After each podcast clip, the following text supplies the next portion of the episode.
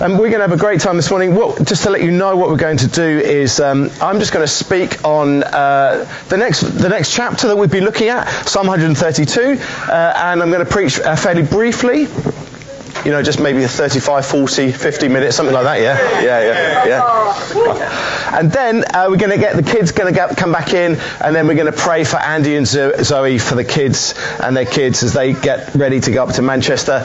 We actually, I'm still going to see Andy for quite a long time. Actually, we're going to do a whole week cleaning toilets together. Okay, so uh, it will be a real joy. But uh, we just feel that God has got something. We want to pray for them and send them out really, really well. It's going to be a complete um, delight. So could you could somebody uh, turn please to Psalm 132? Uh, that'd be really good. And um, and also if you've got a paper Bible, turn to 2 Samuel chapter 6. And in a moment, is there somebody that would like to read Psalm 30, 132? And last time we've had people sitting right at the back reading, and that was that was fantastic. Is anybody would anyone like to read? Please, somebody put your hand up. You, you, always do. You always do, Jackie. But do you want to read, Jackie? Do it again. Go on, Jackie. Have you got it so you can? I haven't got it on my phone. Okay. We're not going to do it quite yet, okay? Oh, okay. It'll, it'll, be in a moment, but if you could get ready, that would be really good. There's only one word in there you just need to look through, and the word is epaphrath. Epaphrath. Yeah, yeah. No, it's not ephrathah. So, uh, whichever, uh, uh, ESV? ESV. Yeah, I think maybe that would be good. Okay, but not quite yet. Uh, we're going to read um, this morning uh, Psalm 132, and it's a psalm that just cultivates and grows fruitful obedience. And it's a psalm that we, are going to read about it. It talks about David finding the Ark of the Covenant. Now, I really wanted to get a picture of the Ark of the Covenant up, and we could put it up on the screen. But then it's not really, the psalm that we read, it's not about the Ark of the Covenant. That's just the backstory. That's just to help us understand what it is. So we're going to read about, in a moment, from 2 Samuel, when David found the Ark of the Covenant. But basically, it's this psalm where every year, for three times, the Jews would walk walk up to Jerusalem and they would sing this song and they would think, okay, I'm just going to remember what David did and how obedient he was in returning the Ark of the Covenant back to Jerusalem what happened was that the Ark of the Covenant was this like this box. It was okay, so it was 131 centimeters long, so that's about a meter. So it's about this long, and it was 79 centimeters high, which is pro- approximately that, and it was also 79 centimeters deep. And it was a box. It was a wooden box that was covered with gold, and it had two cherubim sitting in there, and the lid was just made of solid gold, and that was called the mercy seat. And what happened was that that the, the Ark of the Covenant used to go with the with the uh, the Hebrews everywhere when they were wandering around the desert, they would carry this with them. They had to be very careful, particular ways that they had to carry it and be very respectful of it. It wasn't, it wasn't the presence of God doesn't live in a box, just so you know, okay? He, he wasn't in, does anybody know what was in the box? Ten Commandments. Ten Commandments, what else? Manna manna, and Aaron's staff that had budded. Okay, so there were three things in there, and they carried it around with them. But what they did, the Philistines, who were the deadly enemies of the Hebrews, they beat them, they beat the Israelites, and they nicked the Ark of the Covenant. Not a good idea. Wasn't, didn't work out very well for them at all. Okay, so in the end, ah, I'm just going to dump this thing, get rid of it. It's bringing us, like, it, everything is going wrong with, we got the Ark of the Covenant. So they hid it in some field, in some, it's in a, in a, a region, in a very small um, village called, uh, what was the village called? Job? I can't remember where it is. We'll find it when we read the story. Um, sorry? Jaar. Jaar. That's the one. Yeah, thank you very much. Yeah, Jaar. J double A R. And then David said, Oh my word, that the Ark of the Covenant that we've been looking for is hidden in some obscure little village called Jaar. We're going to go and find it. And then we're going to go and bring it back. Okay, so what I'm going to do is I'm going to read just that very brief um, account in 2 Samuel uh, chapter 6 and verse 8. So if you've got that, just find that in your Bibles and we'll, I'll read it briefly. Uh, 2 Samuel, and it's got this really great bit when uh, David dances before the Lord with wild abandon, abandonment. And everyone, no, I'm not going to model it. So I thought we'd do a workshop, a David dancing workshop. Probably not. and Jill's going to lead it for us.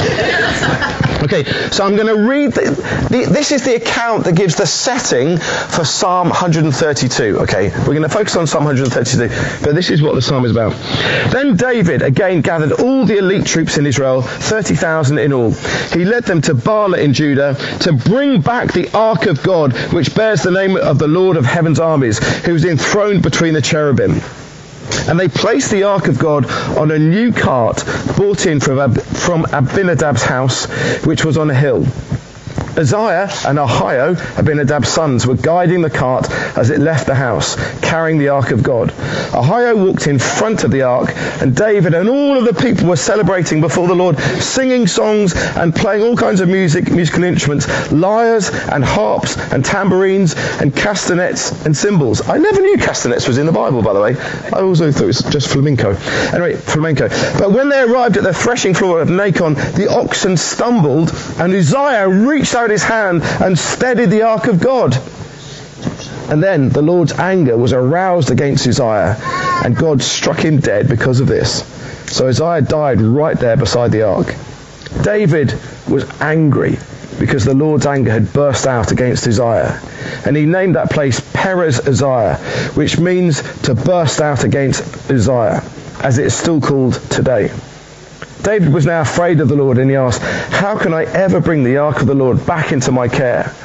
So David decided not to move the ark of the Lord into the city of David. Instead, he took it to the house of Obed-Edom of Gath, and the ark of the Lord remained there in Obed-Edom's house for three months. And the Lord blessed Obed-Edom and his entire household. Then King David was told, the Lord has blessed Obed-Edom's household and everything that he has because of the ark of God. So David went there and bought the ark of, bought the ark of God from the house of Obed-Edom to the city of David um, with a great celebration. And after the men who were carrying the ark of the Lord had gone six steps, David sacrificed a bull and a fattened calf. And David danced before the Lord with all his might, wearing a priestly garment. So David and all the people of Israel brought up the ark of the Lord with shouts of joy and the blowing of ram's horns. Does anybody, just out of interest, why, why do you think God killed um, Uzziah? Uzzah? Surely, if this whole thing was falling off the cart, all he did was, he just, all he did was, whoa, stop, don't let this thing fall. Put his hand on it. Well, why did that happen? Why did, why did God kill him? Obedience? casual about God. I, I think there was something about Uzziah was, I don't know, I, you don't know exactly, but I think he was something about he was casual with God. And he was and maybe he was prideful, and he just thought, you know, do you know this thing is falling? I'm going to, I'm going to put myself in. The, I'm going to save the situation. I'm going to save my situation. But it didn't work out well. But there was something about the ark of God that you had to be really, really very careful with. And the ark of the God was this like. When they carried it around, this Ark of God around with them, it was like their theological handbook. And it had all the things inside them that reminded them about, about the Word of God, the Spirit of God, and the provision of God. And so the, all these things were really important, but they had to think, no, God is at the center. God is in charge of this situation. I can't treat this thing lightly. That's just background. Right, Jackie, are we right? So, if we can go, um, if we can put the, the next one up, Tara, that'd be great. Are you in the ESV? Yeah. Okay, you can read it from there if you Read it from there. Yeah, read it from there.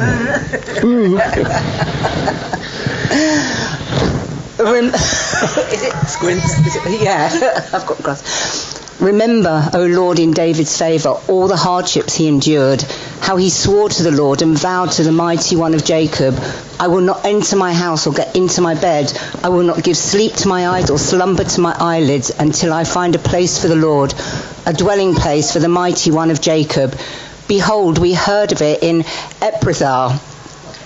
we, fa- we found it in the fields of Jaar.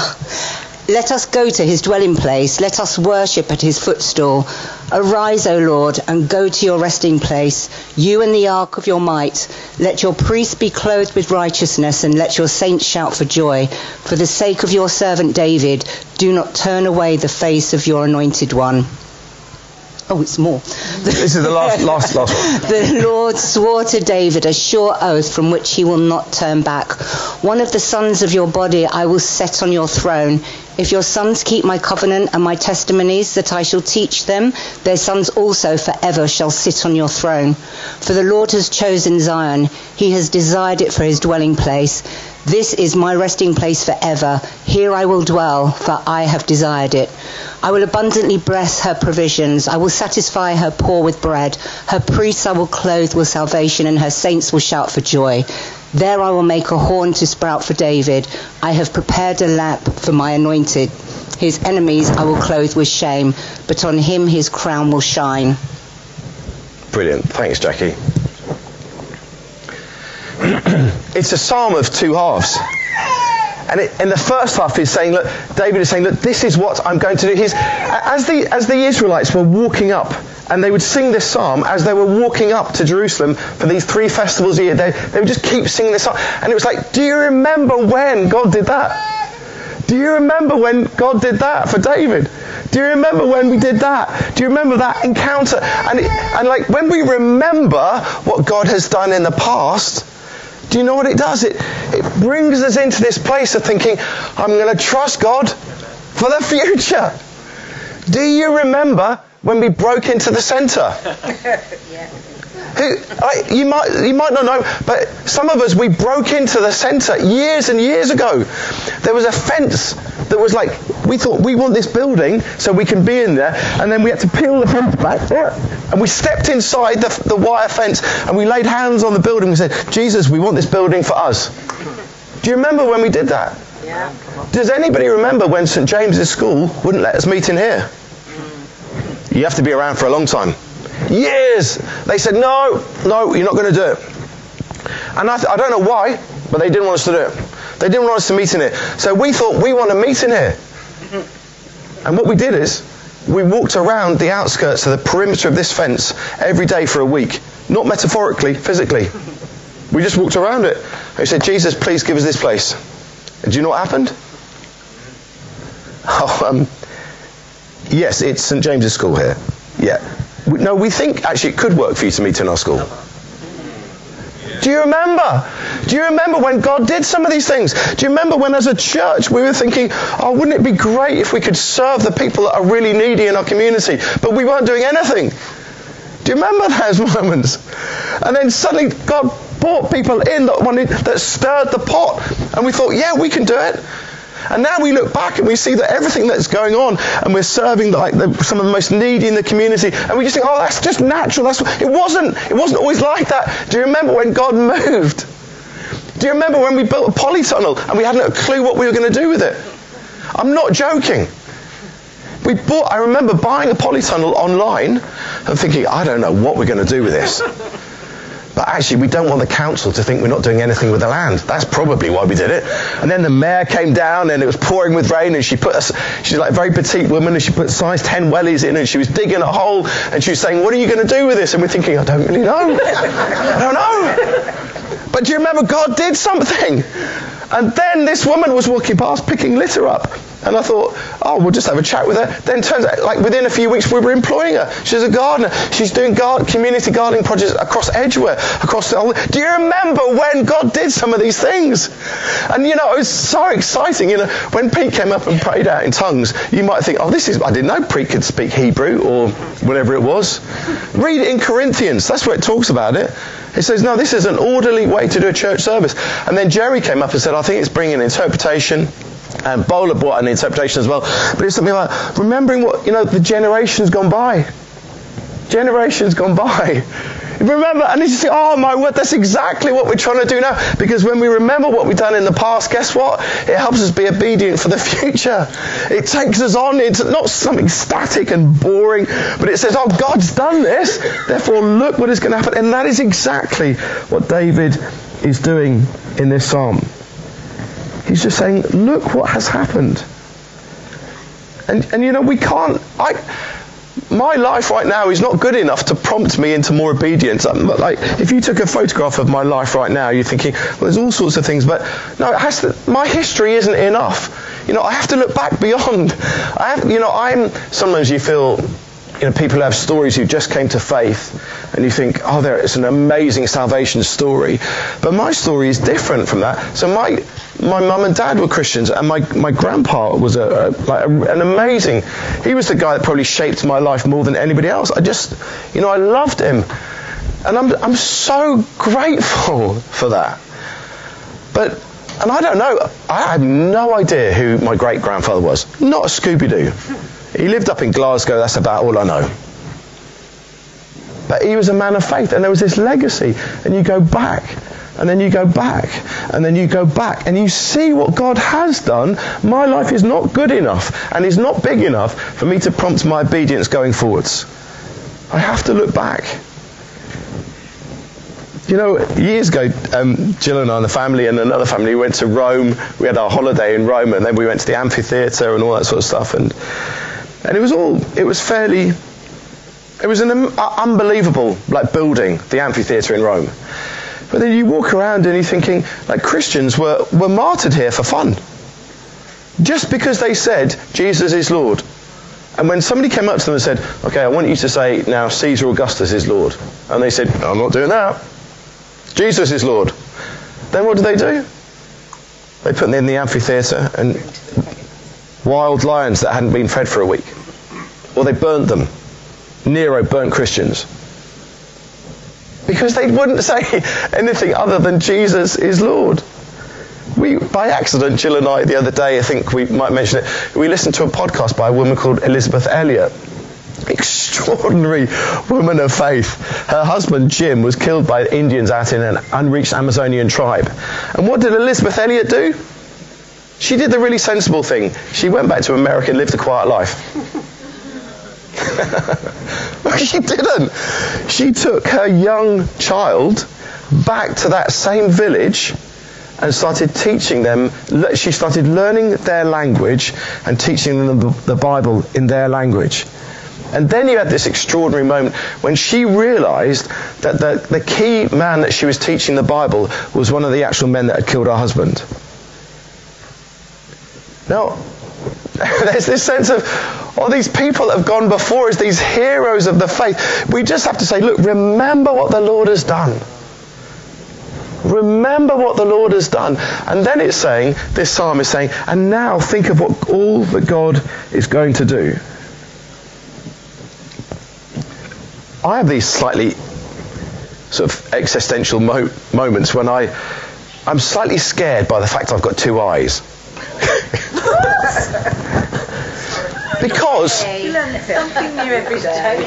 It is. It's scary because you've got two eyes. Need a holiday. I do need a holiday. No, you're, you're absolutely right. But I find it quite scary, and the more I think about it, the more scary it is. Because, like, if you just look at, you're just seeing one eye. Aren't you? If you if you cover one eye, you're just seeing one image. Yeah. But if you open up the other eye, oh, they're coming in early. That's great. I'm going to be really quick now. I'll have to be quick with this illustration. But you're always, like you've got two eyes, you're seeing two images, aren't you? You're, you're, but your brain decodes it and gets it to be one. Okay, so to prove the point, okay, just put your fingers like this. Can you put your fingers like this? Okay. Yep. Now, now close. No, no. Let's do it with eyes open to start with.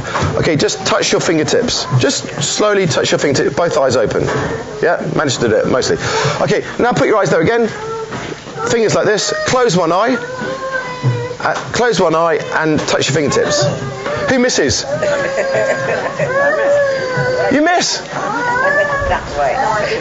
The, the point of it is, kids, you are so welcome. You're so welcome back in the room. I'm going to work out how I can do this. Yeah. yeah. Really? excited for the future. Let's go pray. I'm not going to explain that illustration. No, no, no. I will do. Now, what I'm saying is this that if you have two eyes open and you have one eye on the past and you have one eye on the future, you get a sense of perspective. And you have both eyes open, you can touch your fingertips like this. If you're only looking in the past or if you're only looking in the future, sometimes it doesn't quite work. But if we really want to be stepping into more obedience, we need to have an eye on what God has done in the past, and we need to have an eye on what God is going to do in the future. And that is what brings us to a place of mature obedience that steps us into adventures of faith. I think Andy and Zoe, we're going to pray for you in a moment. But they're, they're moving up to Manchester. They're moving up to Manchester based on a foundation of what God has done in the past and trusting for what God is going to do in the future. It's not just some whim that what they want to do. It's exactly the same as, as David. He's saying, look what God did in the past. We went and got the ark and then we did it and we did it and, and actually God came through and brought blessing.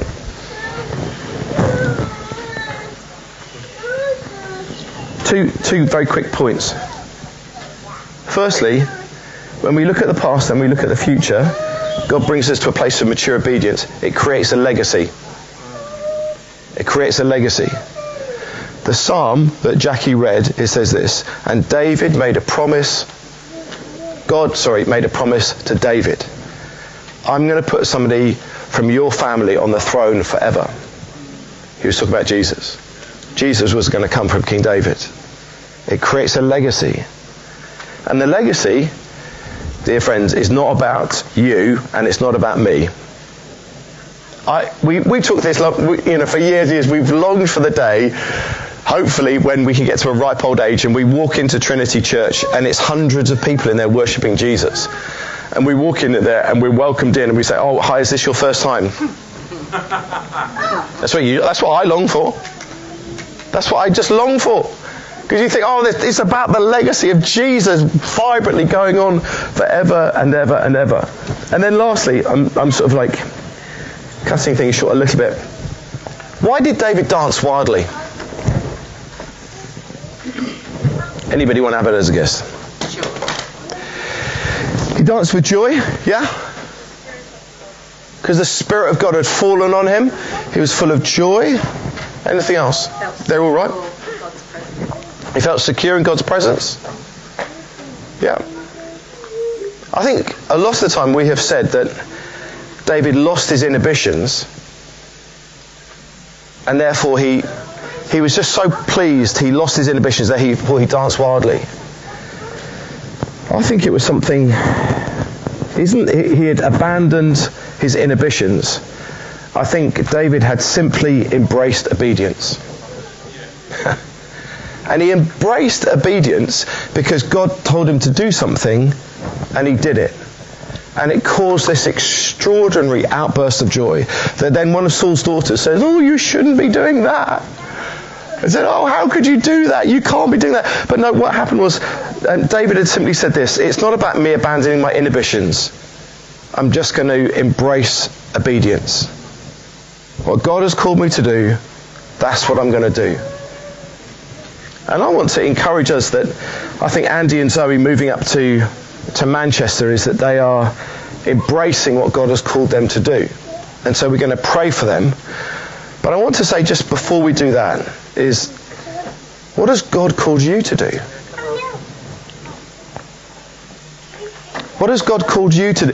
You know, if you look back and you see your history, and if you look back and you see the people that have gone before you, if you look back and you see maybe relatives that have loved Jesus, or if you're a, if you're a first generation Christian, the people that gave their lives to Christ and, and, actually shared their faith with you, what, what is it in your history that's going to lead you into being wildly and extravagantly obedient to what God's called you to do? It's funny as these guys are going in about 42 days' time it will be 20 years since the first people moved in to this area to plant a church. And it seems like yesterday. And it, it does. But it's like this moment of joy in stepping into all that God has called you to do. And being courageous. And being brave. And I believe that it creates a legacy. It will create a legacy for us where we'll look back and say, look how God has moved.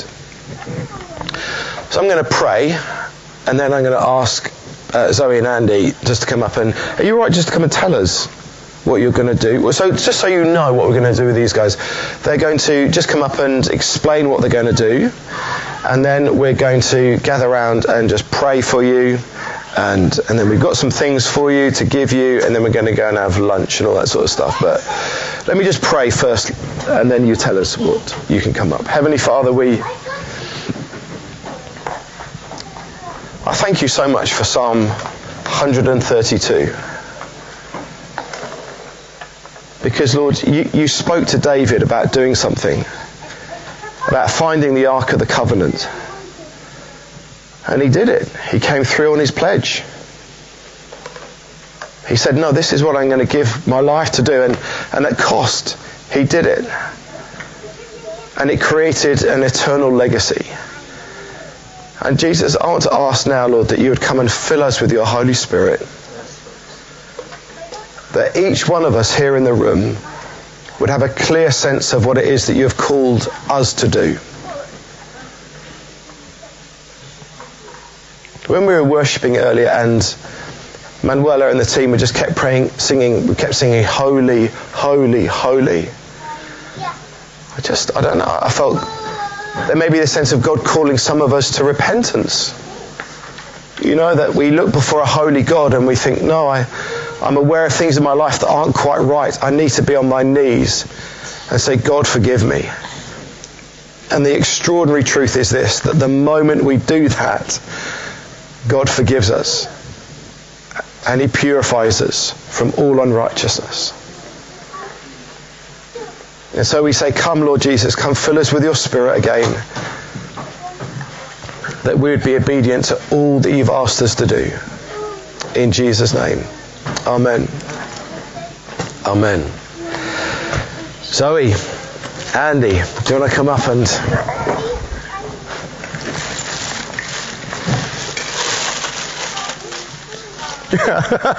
you got things as well. I'm just. I'm going to sit down. Actually, you can. So, I can sit down. so I guess I, I was just uh, preparing this week for this moment. Um, and I, I, just read Romans, I'm reading through Romans, uh, but in Romans 1 verse 5 it says, Paul says I've been given the privilege to um, preach the Gospels to the Gentiles. In most um, that's in the NLT. If you read other ones, it's actually the grace. I've been given the grace, but but actually, I just, I just read the privilege of this, and I, I just wanted to start by thanking the church. It's been a, a privilege to pastor here. It's been a privilege to be an elder.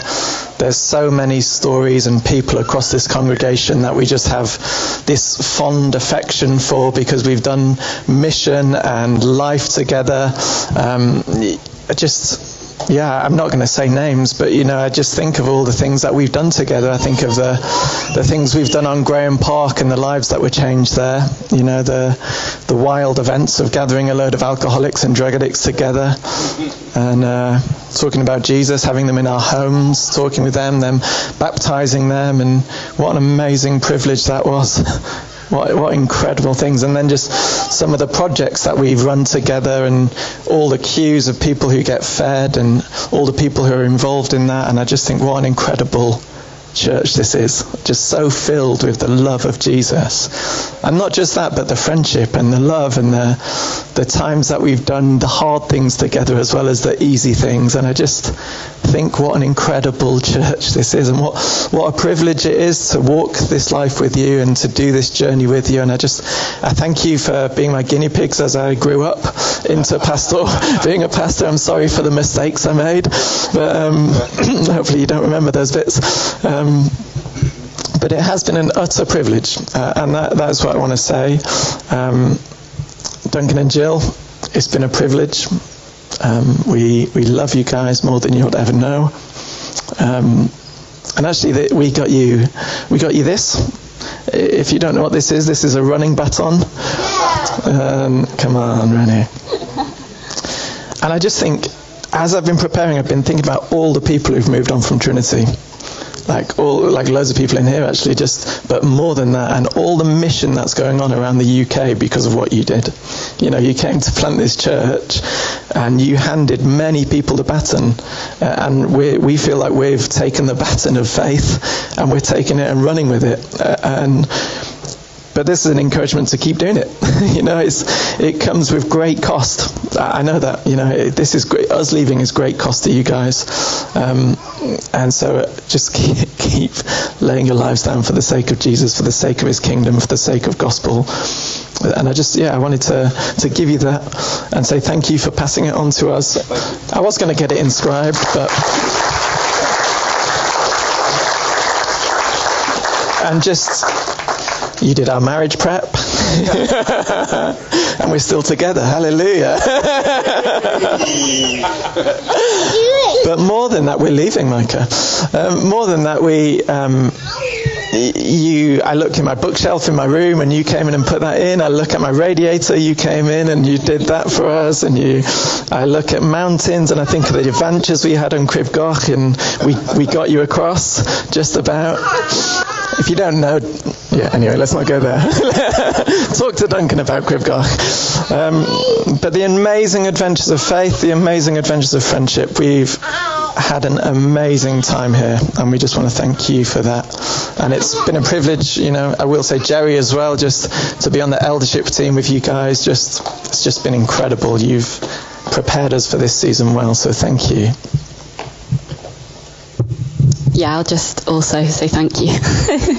um, and I was thinking about um, Duncan and Jill, and I was thinking, you know, the word that I just kept thinking was generosity, and we just want to thank you for your generosity, and you know, in many ways, financial and praying for us. But I think the thing that I thought was just generosity of time, and you know, I um, I realised that I I think I first met these guys. I did an Alpha course in their house in the winter of 2004 and that it is true. It feels like yesterday. So you know, and then I just think of all the time you've sown into our lives since then, and we're just really, really grateful. So thank you so much. And then I was thinking, you know, about the church, and I thought, well, that's kind of generosity is what springs to mind as well. And I think a church just reflects the church reflects um, its leaders, and this is such a generous church. And just thank you for so much kindness and friendship. And I wrote down loads of things. I won't read them all out, but just you know, the meals, the um, the messages of support, the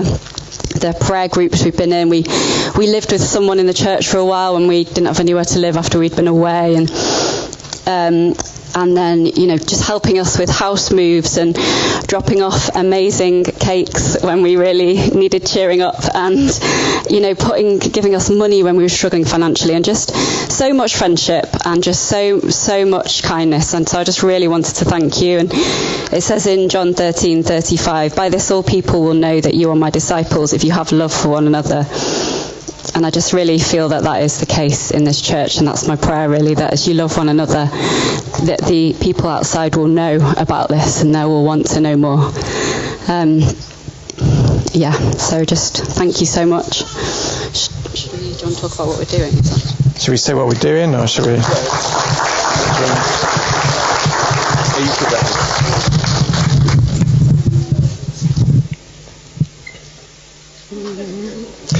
Um, we, I just thought maybe we've got some things for you. So can we give those? Where's Michelle? Michelle, do you want to come come down? Um, Michelle has has made something for you. Maybe. how about we've got some things? We've got some things to give you. We've got some um, money to give you. We've got a car. We've got a few different things. But are there? I know this. Are, are we going to be inundated? Okay, but are there two or three people, and it can't be, two, and you, and I would literally just cut it off. Are there two or three people that just want to come and say something about Andy and Zoe, and what they, what they have meant to you over the years? Just something that will just encourage them, that will make them think, oh no, this is really, this is a real joy. If you've been real close friends to them for a long time, it'd be really good to come down and just to share something. Huh? She's got the Ark of the Covenant. We found it. We bought it back from Jerusalem. We paid a fiver, and we said, "Well, I'll have that." the Philistines thinking, "Oh yeah, it's not out there." So, okay, you, Michelle, just come and tell us what. Sorry. We really just wanted to um, Duncan helped me as well, acknowledge your obedience, you know, and sometimes when we're obedient to Jesus, it's not always easy, but we just thought that this might remind you when the going gets tough why you're doing what you're doing, and we want to bless what you're doing. So, somewhere under there. So, yeah, you do. And what's it say? So it says on it, it's got a black horse on the top, and it says the chariot with the black horses is going north. So we just wanted you to have that in your home, so you remember where you're going.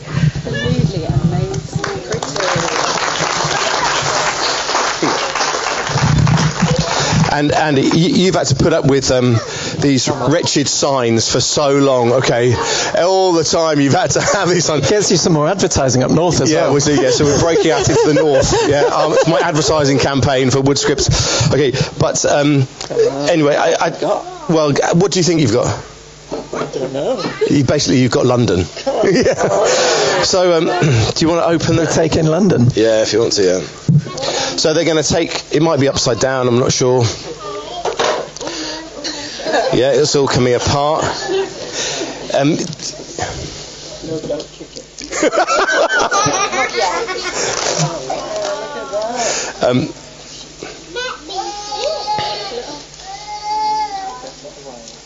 it might, it might, anyway. But it, it, it um, we can we can look at it later. But can I also just can I give you um, can I give you this?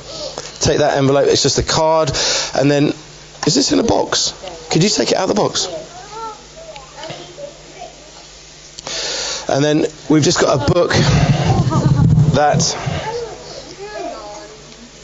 is just filled with photographs that people have sent in and things that people have written just to show our love and appreciation of you. And we also, uh, th- I know some people have given you some money uh, independently, but there's uh, £4,000 that we just collected, so that'll be coming over to you just to help you with your moving and anything that you've got that you need to go. But I, I think if, if you want to come and say something about um, Andy and Zoe, just if you could come up now, that would be really helpful. We're going to just say some stuff. John, great, come, good. I, I just need to let you know that you guys have you have made our lives richer, um, easier. You have blessed us. You have made us more fruitful. And I think it's because both of you have kept your eyes on Jesus and you have just served. I've never known somebody actually that has served so diligently and so humbly and just consistently gone above and beyond what was asked. And I think there is a there's a whole mass of people here who have been pastored by both of you, and we are eternally. I think you know I'm not grateful, but Jesus is eternally grateful for what you've done because you've made Trinity Church a, the place that it is today. So we just want to thank you so. I, I thank you that in some ways that actually what we're doing is it won't be the end of seeing you. You know, so we'll keep seeing you. We've got connections up in Manchester. You're still part of the same network of churches, so we'll still be praying for you and still be part of it. But the the debt of gratitude that we have to you is is utterly immense. And and the other thing is, I feel we've done quite a lot of life together. You know, quite 20 years we've sort of like we've done together. But you know? This is the joy of the kingdom. It's the joy of the kingdom when you can do things like this and then send people on full of grace and full of joy and full of expectation of extraordinary fruitfulness. So we're gonna we're gonna pray for you in a moment. But John, you wanted to say something. Yes, so you guys will know, uh, us guys, can say I have been particularly close to you guys over the years. It is with sadness we're sending you, but we're also seeing the hope, the joy of what God's going to do. We know in the years your kindness, your generosity, your openness, your faithfulness. We've walked with you through happy times and through sad. And we know that you going up to Manchester, God is going to do an amazing work up there. And that it's His timing you guys are going in. That whilst it is sad we're going to lose you physically here, we know that we're going to be in eternity with you. At least these days, there's a lot of technology to make staying in touch much easier. But genuinely, we are sending you guys with love, with deep friendship, with having seen you guys grow from a young couple who frankly looked like rabbits in headlights when getting married, all the way, all the way to, uh, all the way to now, where seeing your kids grow up and get bigger, and having seen the various adventures we've, we've been on with you guys down the years, being Grahame Park or here, and we're sending you with our love, with our blessing, with our prayer. Brilliant. Well done. Fantastic. Joe, do you want to? Hi everyone, my name is Joe, and I just wanted to come and say thank you to Andy and Zoe. One of the kindest couple I've ever met. Whenever I think about what discipleship means and what it means to be a follower of Christ, I see Zoe and Andy. Whenever Andy's bumped into me, he's always just said, How are you? He saw me, he's always been that person that cared. about how I was doing. You know, and I, and I, I just, when I heard you leaving, I just, oh my God, I know they're going to do great things. I know God's going to pour out His love upon you. And I just thought to read Numbers 6 24 26. May the Lord bless you and protect you. May the Lord smile upon you and be gracious to you. And more than anything, know that you've impacted my life, Danielle's life, and Alexander's life. And I will always pray for you wherever you go. Thank you for being such a light in my life and reminding me exactly what it means to be a follower of Christ. Thank you. Well done. Thanks, John. Is anybody else? Anybody else wants to come up that can hold it together? Just wants to come and share something about Andy? Come on, Laura. You can come as well.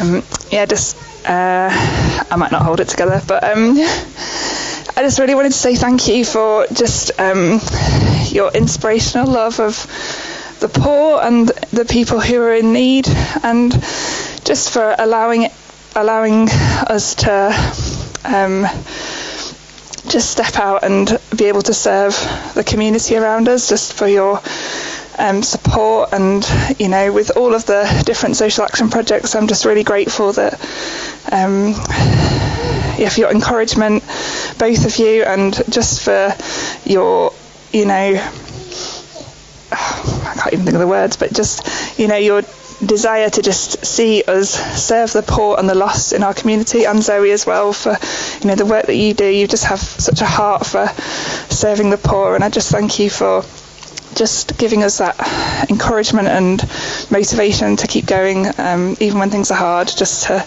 keep our eyes fixed on Jesus and to just keep serving.